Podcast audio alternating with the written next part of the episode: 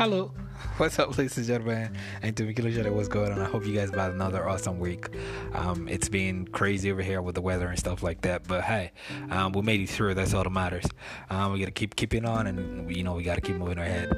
Um, thanks to every single person that can always support this, this, podcast and you know sharing it, talking about it, and then you know like uh, gifting it to people or something like that and stuff like that. Thank you very much, every single one of you guys. Um, this week I want to switch it up just a little bit. Okay, so I wanted to like do like a little bit like some maybe like motivational or something. I guess I should call it. Um, but it's still it's still gonna be like you know one of those you know motivational rant or something like that. I, I guess I should call it. Um, so yeah, let's go straight into it. But before I do that, um, so if you live in this particular state, there's been a funeral, I think on Tuesday precisely, um, to say goodbye, final goodbyes to the memories of 3.2% alcohol um, content beers here in this state. So the shelves are clearing out, and now it's gonna be 5%, and people are so happy about it, so much so that they had a complete funeral to actually, uh, you know, say complete goodbye to 3.2%. Finally, somebody said they're trying to treat them like adults. Finally so if you like your beers, you know, high in alcohol content and stuff like that, well, there you have it. 5% not going to be on the shelves in every regular grocery store you go to. So um, please don't drink and drive. Don't get on the road once you're drunk. Please just, you know, the only place you should be driving to is just your bed. Drive, drive into your bed, dive into your bed, and go straight to sleep, please. You, you got to keep safe and stay away from the streets when you are drunk. Well, yeah, let's just do it quickly. So I got um, two stories to tell, right? Um, one I read about. Um, um, about the Association of American Barbers, and then in a particular state. So there's another one I read about, you know, this color and a young man. So I'll try to tie both stories together quickly, and then you know see the see if you can actually make sense of it, and hopefully you know it helps you in some kind of way, and uh, hopefully help somebody that's probably going to listen to it through you or something like that. So the first story, right? Um, the Association of American Barbers in a particular state, you know, like they came together. They were like, "Okay, all right, cool. We we do a lot of things, you know, like we make people look cute, we make people look beautiful, and stuff like that. So, like, you know, people feel, uh, you know, people feel our impact in different ways and means. But then we want to expand what it is we're gonna do. You know, we want to expand our influence, we want to expand our, you know, our impact in people's lives. You know, so we we want to do something out of norm. So they finally, you know, like finally they agreed on something they wanted to do. It was going to be like some kind of transformation transformation agenda, right?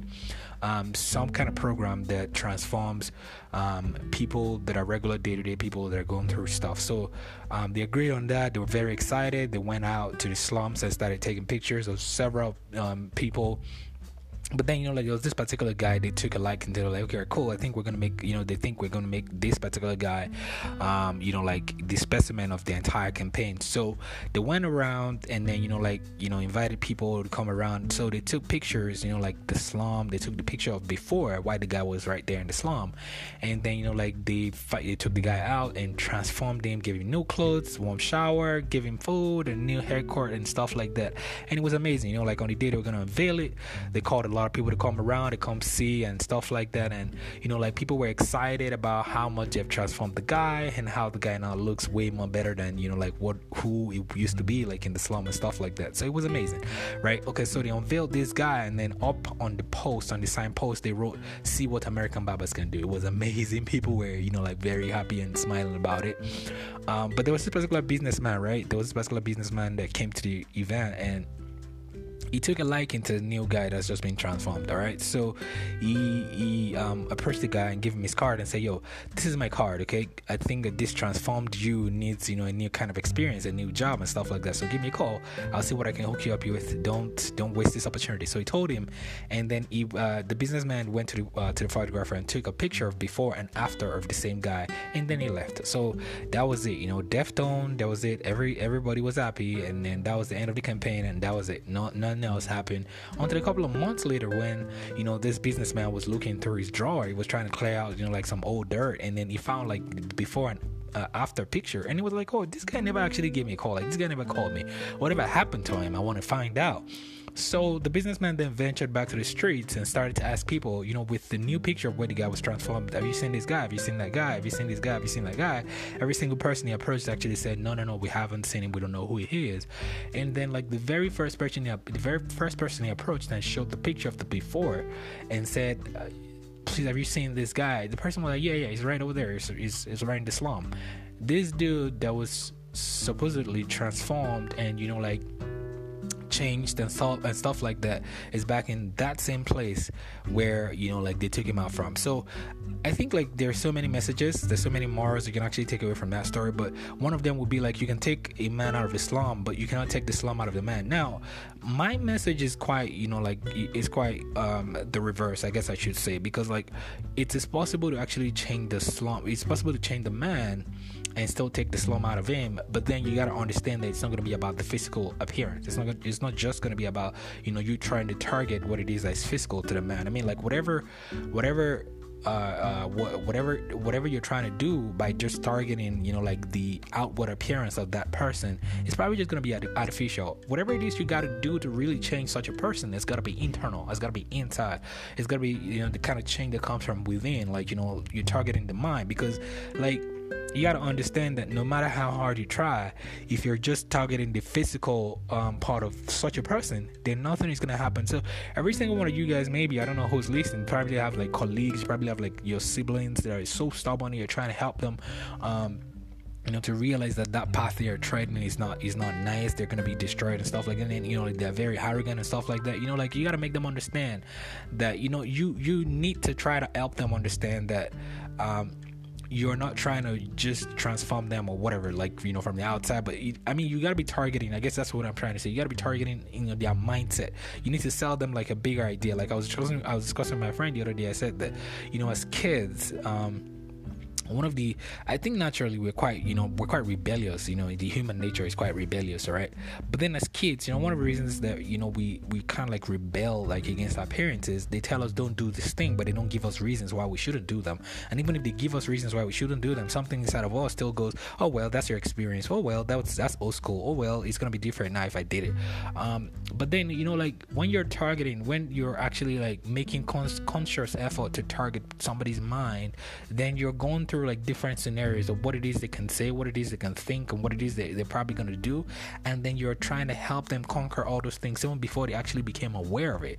Okay, so because like the honest truth is if you want to change anything or like you got to change them from the inside and if you really want to truly help them, if you really want to truly help them, then you need to sell them this idea. So the next story is about a scholar and a young man. Okay, so this scholar, very smart, very wise, um, you know, man, and then this young man, this young boy wanted to learn so much. He was like, man, I really like this scholar. I want to model my life after him. I really want to learn, you know, like from his pool of knowledge. I want to know what books he reads and stuff like that. You know, so the scholar was like, okay, all right, cool. So he went to he went to meet the scholar, and then they agreed on, on a set date to meet. And you know, like the scholar took him out on a sojourn, like it took him into the middle of the river. And the boy was you know he was lost for words. He was wondering what are we doing in the middle of the river? And i don't know like you know if you're a christian or maybe like you know you've probably heard of you know something called baptism before.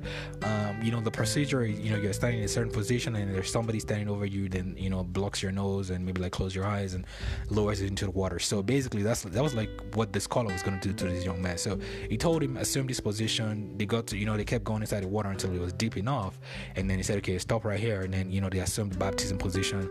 And then he lowered the boy into the water. Now what usually happens in a person of baptism at least the regular ones that i think i've heard and know about is you're lowered into the water and then after a couple of seconds you're brought back out okay? So you're brought back up and you know like you know maybe like say eh, say prayer or something or whatever like that and that's it. But then this scholar you know lowered the boy into the water and the young man was wondering, okay, when am I gonna come out? And then it was, you know, like it was still right under the water, and then under the water, and then at one point he started to, you know, like grasp for hair, like he wanted, it was, you know, losing and you know running out of hand, and he started struggling with the scholar, but the scholar held him down, you know, like with even much more force, right under the water, and then the young man was like, he was very confused, like, is this man trying to kill me or whatever? But all that was happening right inside his mind, you know, like it was happening on inside his mind, you know, he didn't know what exactly was going on out there or up there and then this caller held him down until the struggle was very huge okay? The struggle was the struggle became really huge. And then at that point this caller let him go.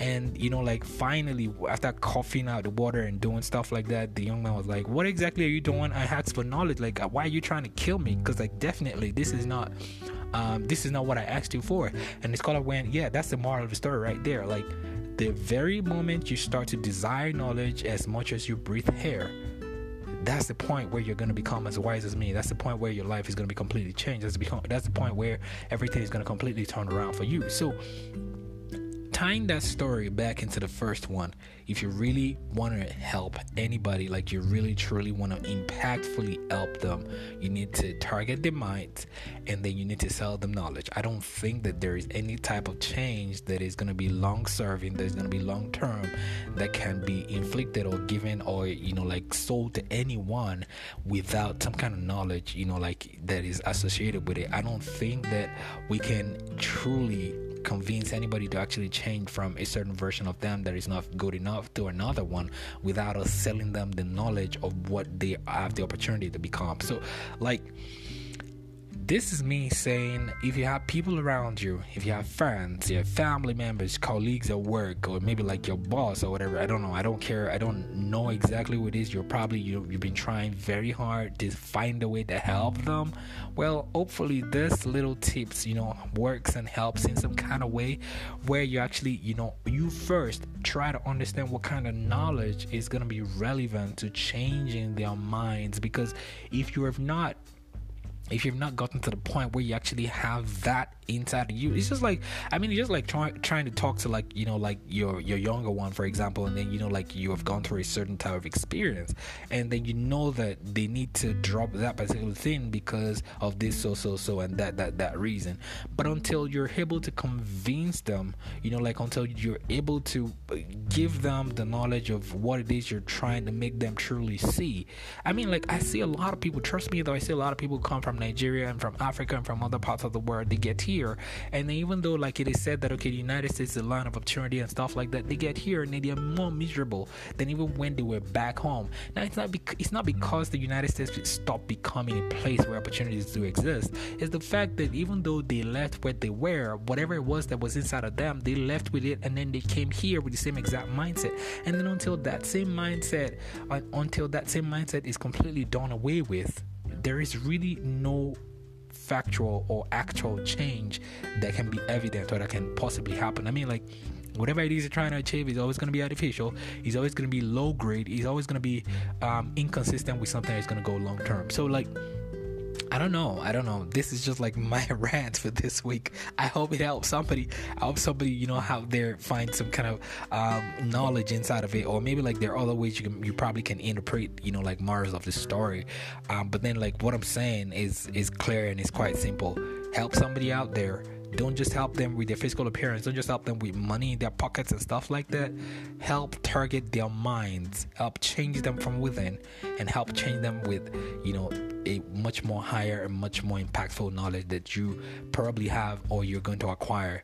And I feel like the world is going to become a much more better place. Thank you very much, ladies and gentlemen. I'll talk to you guys in the next one. God bless you.